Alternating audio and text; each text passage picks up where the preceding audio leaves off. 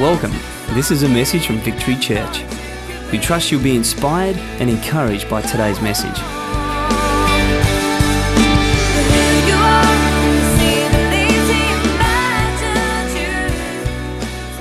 Well, I came to youth on Friday night.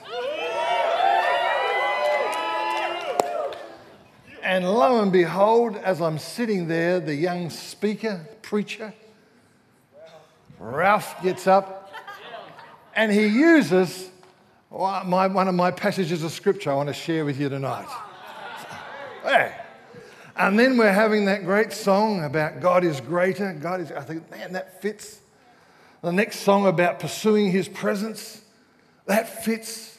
God, you are welding something together here. And so I want to take you on a little bit of a journey in scripture tonight and just open something up to you. Uh, from the Bible. Not my words, His words. From His words. Speak into your heart, touch your life.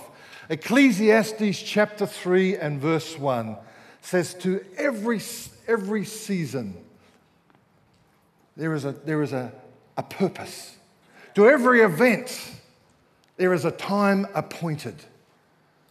For every time to bring our lives in line with what God has to say. Sometimes we think we're living aimlessly. When we look at some of the things that happen around about us, the politicians, government, we wonder do they really know what they are doing?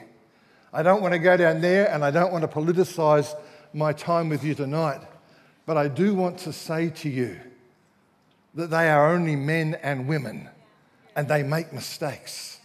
But we know a God who never makes a mistake. I'm not looking at a bunch of mistakes tonight. I'm looking at people who've been born of God, who know God's touch in their lives. And we have purpose. And we need to just see this. Before we get to this, a little while ago, in fact, back in about 1966, to be honest, there was a group out called the Byrds and the Byrds sang a song called Turn, Turn, Turn. It came straight from Scripture. We're going to hear a bit of that song. Another artist is doing it, but a bit of that song just right now. Thank you, AV.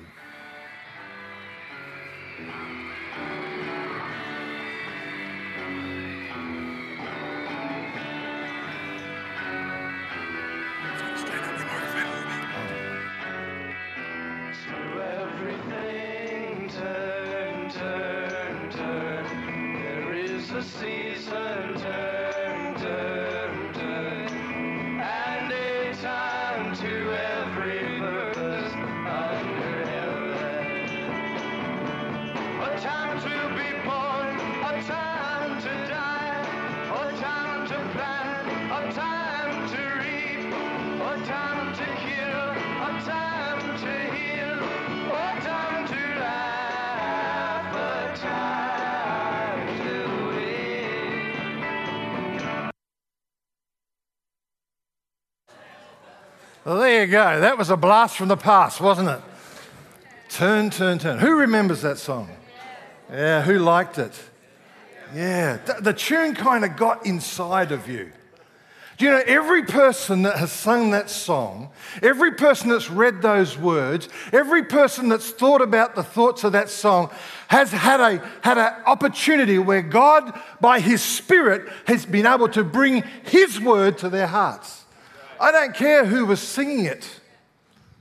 The fact is, I understand and believe that the Word of God is much more powerful than a group or singers or some other situation. And all of those people, all of those people who've sung those words across the generation, all of those people have been confronted and have sung and even agreed with the words of that song as it's been sung. And, and, it's touched their lives. And one day, I believe, the Spirit of God will remind them of that song. And they will, they will have to deal with what do we do with that song. You know, it's a, it, just, it just resonates with our hearts because it has truth in it. It has God's truth in it. And so I want to explore that with you right now. Let's look at our first point together. It says uh, that we should, we should consider this fact that there's a time to be born and a time to die. Did anyone here decide when you were going to get born? No.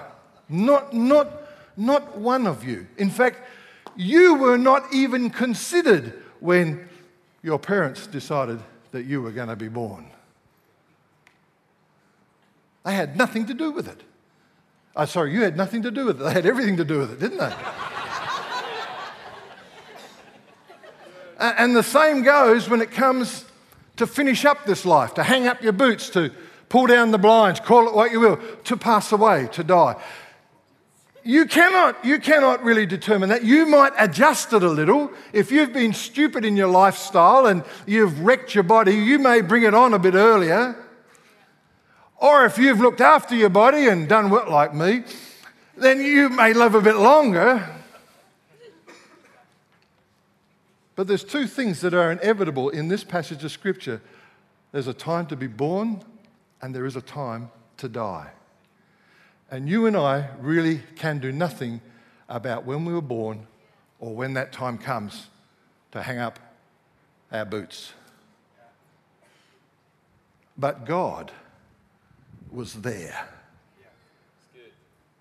And God will be there when we hang up our boots.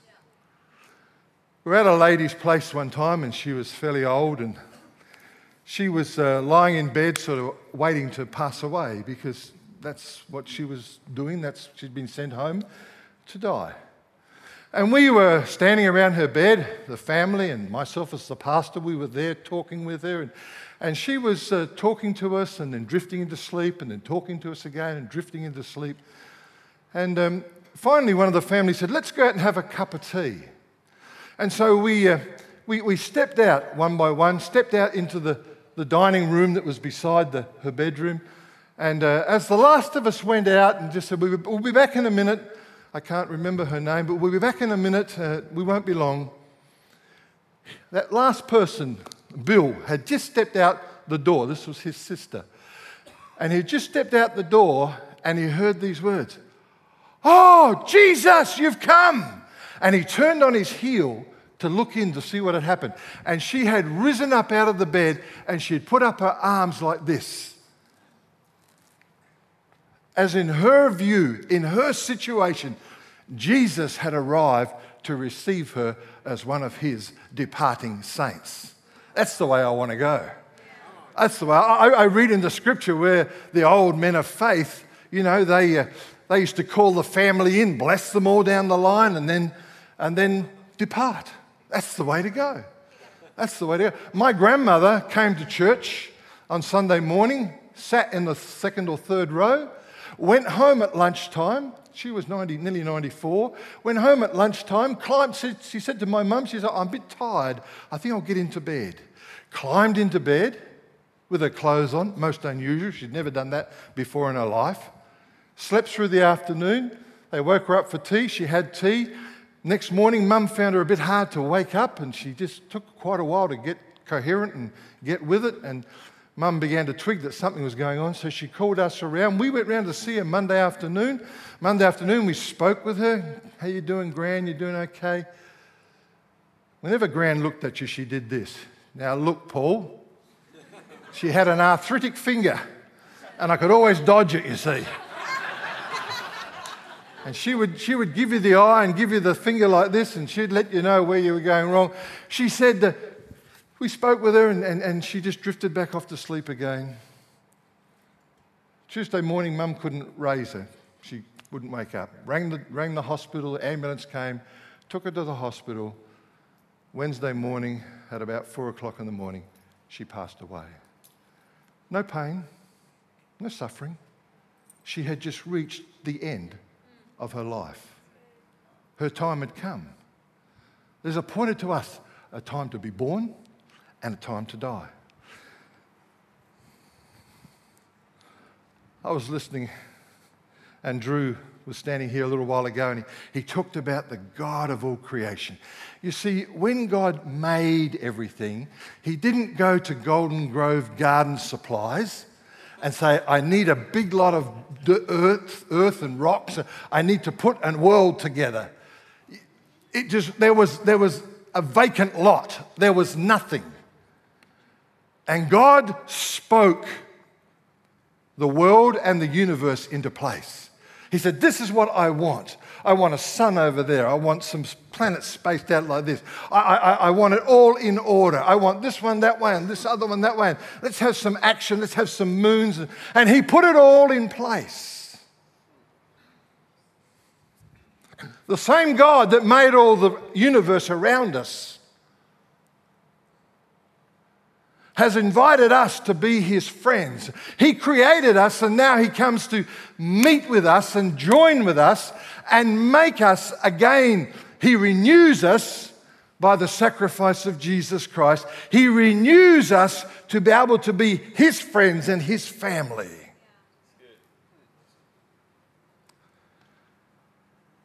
But he gets rather sensitive about this issue of, shall I broadly call it, sex. You see, probably for humanity, the closest we get to imitating God making something out of nothing is when a man and a woman can contribute a very small part, and out of it comes something like me. Out of it comes something like you in terms of creating something out of very little. That's the closest we can get. When you build a ship, you buy in the iron and the steel and you build it. You get the product and you put it together. God made something out of nothing, He spoke it into place.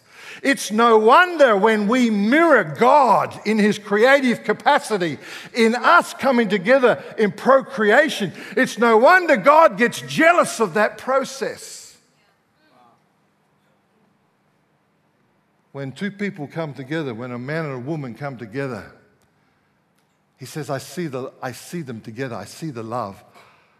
I'll be there to spark that conception with a spirit. I'm going to give that little body life. I'm going to breathe my spirit into it, and life will come.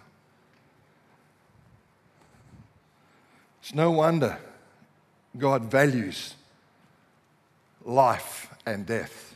It's no wonder He thinks it's important. It's no wonder He considers it and values it highly.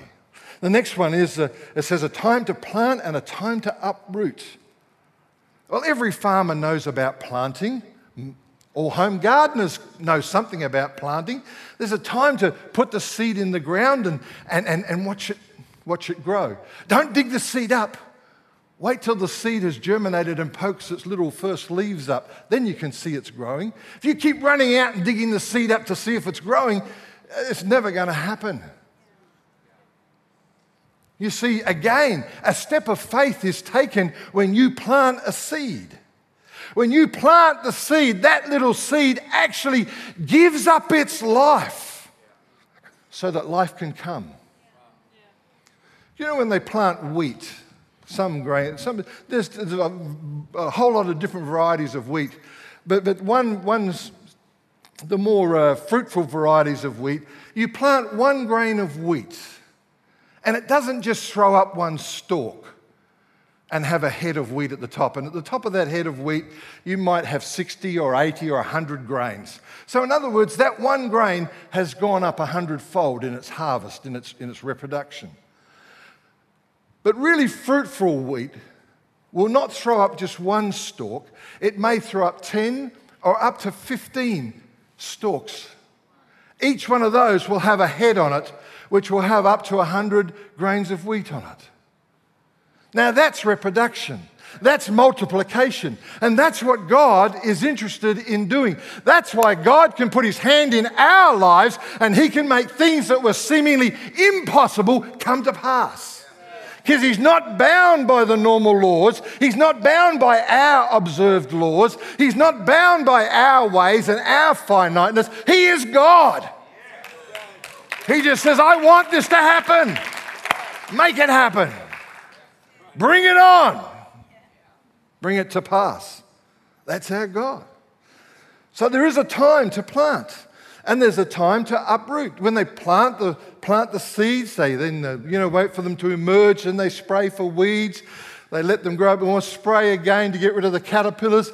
Come to harvest time, put their machines through, take the harvest. Once the harvest has gone through, put the sheep into it to have a feed. And then they get out a bit later on when the first rains come and they till the ground over and they finally put in the last bits of stubble back into the ground again. So there's a time to plant and there's a time to uproot. Because you won't be able to plant next year's harvest if you haven't got rid of the remains of this one. And there's a time in our lives when we need to move on from where we are. When God has planted something and begun in something in us, He waits for the fruit to come to pass. And then He says, Right, now it's time to move on. This I've discovered. I'll, this is for this. I'll show this in. This is an extra one. This one's not in my notes. When I first came to Christ, I found out as I grew with the Lord for a bit, I found out God was dealing with the weaknesses in my life.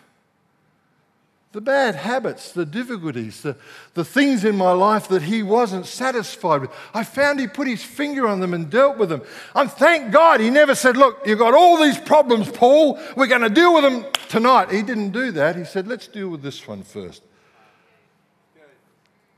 Because sometimes when we look at another person, we think, wow, they've got a big problem there. That's in our eyes. But when God deals with us, He knows what are the most serious problems from His perspective. And He doesn't always deal with them in the priority level or the priority list that we have. And so I noticed that He dealt with these things in my life. But you know, we've all got different characters, and you know the characters of some of your leaders and you haven't let, learnt, yet learnt mine, but you'll, you'll suss them out eventually. You'll see the strengths and the weaknesses, and we all have them. We're all working on them. It's, we're all a work in progress. But I found this that there came a time in my life where I could say, I can do this. I know I'm strong enough to do that. I know that I have the strength to carry that off. In the early part of my life with God, I found that He dealt with my weaknesses. In the latter part of my life, He said, Stop trying to use your own strength, Paul. Come to me. Let me, let me teach you a better way. Let me show you a better way. And so He began to speak to my strengths. And so, if you're at some stage in your life and you, maybe you, you know you're pretty reasonable now, you've dealt with all the weaknesses, look out He's coming because God is just jealous enough not to let your strengths come before Him. Not for you to say, I can do this, God, move over, I can do it. You say, No, no, no, no, no. I'm God of everything, not just God of your weaknesses. I'm God of all. So, this God who created everything, this God who's there at every birth, this God who's there at every death, this God cares about us through our whole lives. And He wants to work with you and I. These thoughts are all captured inside this little verse. Hey, I got to watch that time. Let's look at the next little verse here. It says here, a time to kill and a time to heal. And when you, when you read those words, you think, man, those words seem a little bit um, oh, disjointed. They don't quite fit. Because the time to kill was actually talking about things to do with justice, a judicial system. And um, they didn't have so many levels of, uh, of tolerance in the early days. You did the wrong thing, off with your head. Off with whatever they needed to take off. They fixed you up. It's dealing with the judicial thing. And then the time to heal was when it was possible to bring restoration. You know, in the, in the old times of Israel, there were what they call cities of refuge. And if you accidentally were plowing or you accidentally uh, uh, uh, you were building something and, and, and, the, and whatever you were building fell over and someone got injured or killed and so the family were after you. You could run to the city of refuge and if you could get inside it you'd be safe. You'd be safe. Until the deal could be worked out you'd be safe. And you stayed inside the city you would be safe. God still wants to deal with us and is still dealing with us in a positive way today.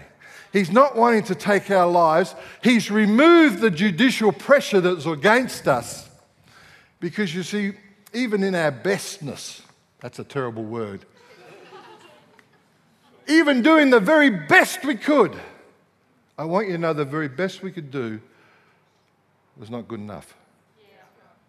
Now, don't get disappointed on me. Don't, don't lose heart. Don't run out the doors yet. I'm glad that my best isn't good enough. Because I might have had to watch your best being good enough and my best wasn't good enough, and that's not fair. So, what God did, and this is, this is absolutely delightful, what God did was He said, None of you are good enough. And the only good that's good enough is my son. So the only way to uh, be what I want you to be is to be in Him. To find your place in Him by accepting Him as your Savior, by seeing that He didn't die for Himself, He actually died for you and for me. He gave His life up so that an exchange could be made. So I could give Him my ruin. those wonderful ruins song. I could give him my ruins and he would give me his best. He would build my life again. What a great picture there is here for us. Let's look down to another one. In verse 5, it says, A time to throw stones and a time to gather stones. How many like, no one else throwing stones? No, we won't do that. Let's not go. The, the, the importance of this scripture is this when the enemy came into your territory, what they would do is gather up the stones that they could find and they would put them into your crops, into your fields. They'd throw them in there so if you had crops growing, they'd be crushed. Uh, if you were ploughing with an animal, you'd, have to, you'd then have to go and move the stones again. Or they would put the stones into the well so that you could not draw water out of your well. Nice bunch, aren't they? Nice bunch. So there's a, there's, a, there's a time in men's lives, there's a time in our lives when, thro- when stones are thrown onto our fields or stones are put in our wells. What are we going to do with them? And the wisdom of Solomon here was, as he, as he spoke these words to his sons, he said, What are you going to do with those stones? What are you going to do now with this big pile of stones that someone else has gone to all the work to dig up for you? He said, Build better fences, build better corrals for your animals, extend the house. Use the work that someone else has done, getting the stones out of the ground and dislodging them. Roll them up to your hacienda and extend your place. In other words, use the badness someone tried to put on you for something good. If someone gives you lemons, make lemonade.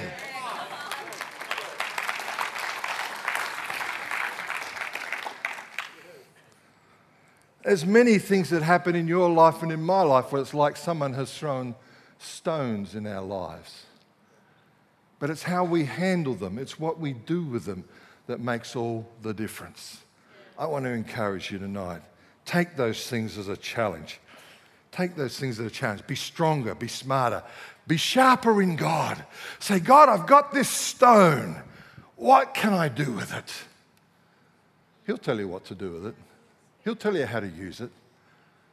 And the end result is you'll be a better person for it. If you want to sharpen a knife, sharpen a knife, do you uh, bring out the uh, slab of margarine or the pound of butter? You, is that the way you sharpen a knife? No, no, it's not. Thank you very much. Appreciate that. Someone's with me. You're not, not asleep. You sharpen a knife by getting out the little grinder. It's two little emery wheels going past each other. Or it may be one of those, those little ones you draw the knife through and the little, the little sharpening stones fall in on the blade. As you pull it, as you pull the knife through the little grinding wheels, what happens? At the base of the, of the little machine you're using, this dust gathers. And if you grab the knife after it comes out and feel it, it's hot. Because there's some temperature involved, there's, there's some work going on, there's some activity happening as you sharpen the knife. If you draw it through the, uh, the, uh, the little gateway that the, when, the, when the, the knife is being sharpened, there'll be some shavings underneath. If you're going to sharpen a knife, there's going to be some temperature, there's going to be some work and there's going to be some residue left over. When God sharpens your life, get ready for the temperature and the work and the residue that's left over. You're going to have to discard something in order to take on the new thing. You're going to have to let something go in order to get a new sharp. You've got to let your blunt edge go in order to get your new sharp edge. Everyone wants a sharp edge. I don't want to be the dullest, drawer, dullest knife in the drawer. I, that's, not, that's not where I want to be. I want to have a good, sharp edge. I want to be useful.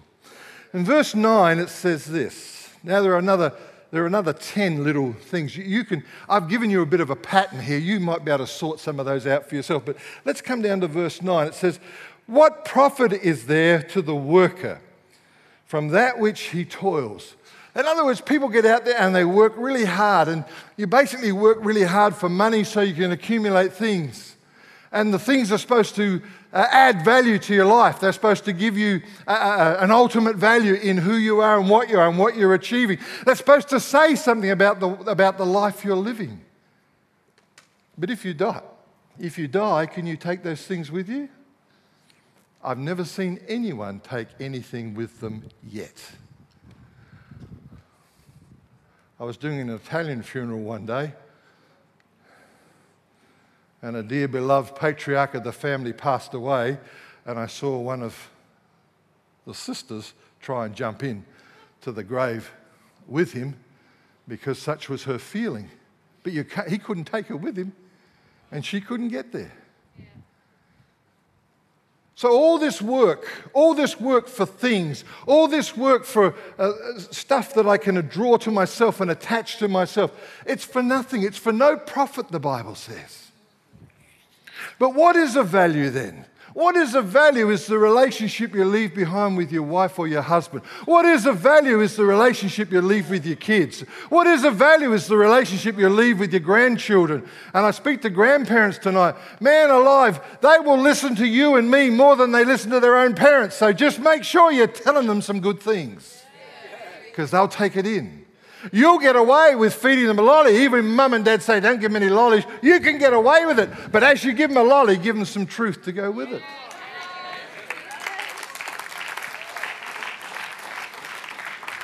You want to use your position, use your role, use the God given gift that you have as a grandparent.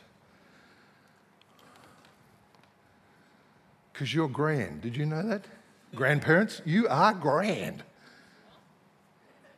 Capital G, capital, uh, you know, the best hotel in town is called The Grand. You are grandparents, you are grand. Now, let me go to the other end of the scale. There are grandchildren. And the grandchildren are the best kids ever. The best kids ever. In the middle is a bunch we're not sure what to do about, but anyway.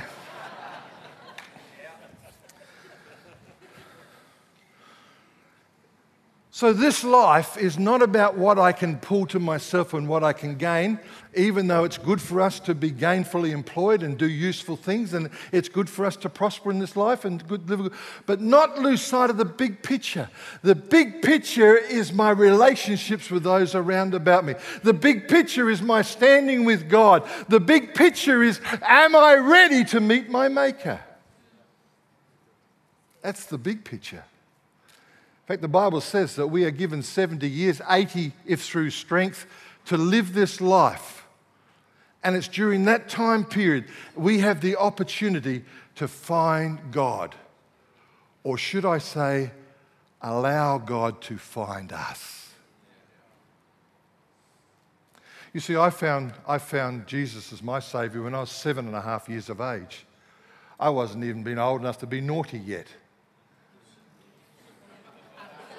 If you believe that, you're in trouble. I did know what naughty was, but I hadn't been very naughty, if you know what I mean. I, I, I, I, sincerely, I thank God that I have been a Christian all my life.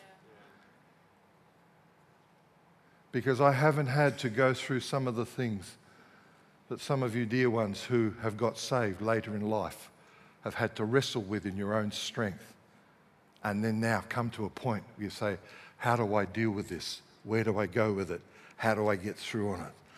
Don't waste time. Here, our time here on earth is simply for us to find God or allow God to find us. And finally, it says in verse 10, it says, I have the task, I've seen the task which God has given the sons of men with which to occupy themselves. God has set eternity in the heart of man. There's not one person here tonight, there's not one person here tonight who does not have the stamp of God on their life. When you were born, God breathed his spirit into you. That's what gave you life. Mum and dad provided the physical attributes. Mum and dad provide the skills, the mixture of skills and, and temperament. Mum and dad do all that, but it's God who gives life. It's God who breathes life into you. It's God who makes the connections connect. It's God who uh, sets you up as a genuine, regular, bona fide human being. It's God. You're not a clone. You're not a clone. You're not a mistake.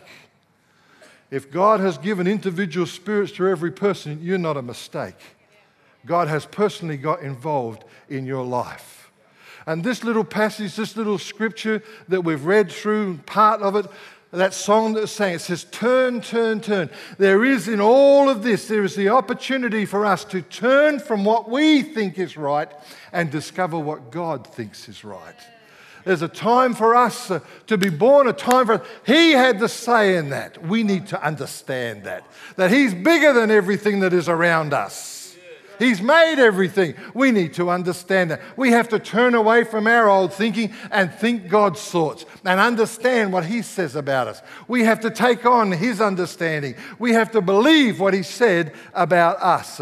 And so you could go right through those other passages that I've spoken to. So God Himself has given us a reason to live. And it's to plan and prepare, to discipline, to set goals, to set ourselves ready for His his hand upon us for our future.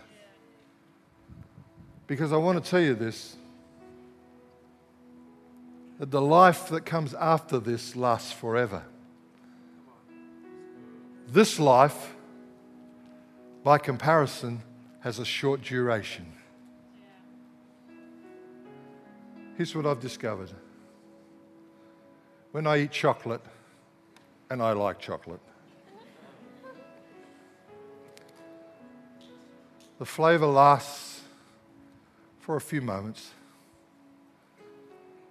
And then there's the remorse about once over the lips, forever on the hips.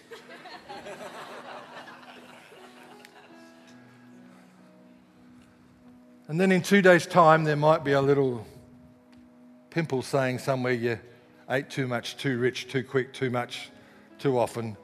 A reminder. But because we are feely and touchy, we think this world is here forever. But my Bible says, and your Bible says, that this world is passing. I love the phrase of scripture where it says, and it came to pass. You see, the things that come have arrived so they can pass. It came to pass. It couldn't have passed if it hadn't come, so it's come to pass. And God has come to our lives, and our lives are coming to pass. But we are preparing for a life everlasting. And the only way we'll be truly prepared for that is if we accept Jesus Christ into our hearts. If we say, Jesus, I've, I've lived my life my own way. I've tried to do my own thing. I thought I was there at my birth. I've tried to make preparations for my death. I, I thought I had all these things under control. I thought I could do the sowing and reaping thing. I thought I could plan what those things were around about my life. This life is about discovering that I can't do life without Him. I can't really do life. I'll be missing great chunks out of life doing it by myself.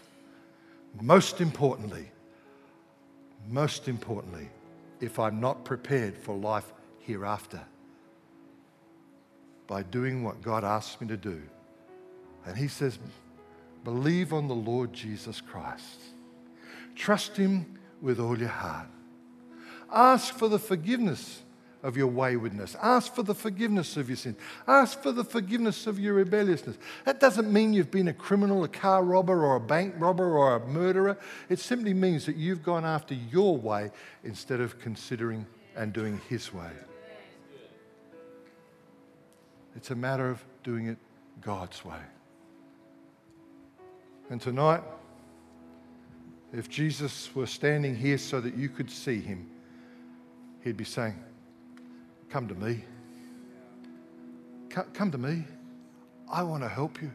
I've got the answer for you. Won't you come to me? I'm not going to bully you. I'm not going to browbeat you. That's not my way. But I will show you the greatest love story that you have ever seen. And you will be a part of it. Come to me. Receive the gift of my love to you, even when you weren't looking for it. My love is towards you. This is the end of the message. Thank you for taking the time to listen, and God bless.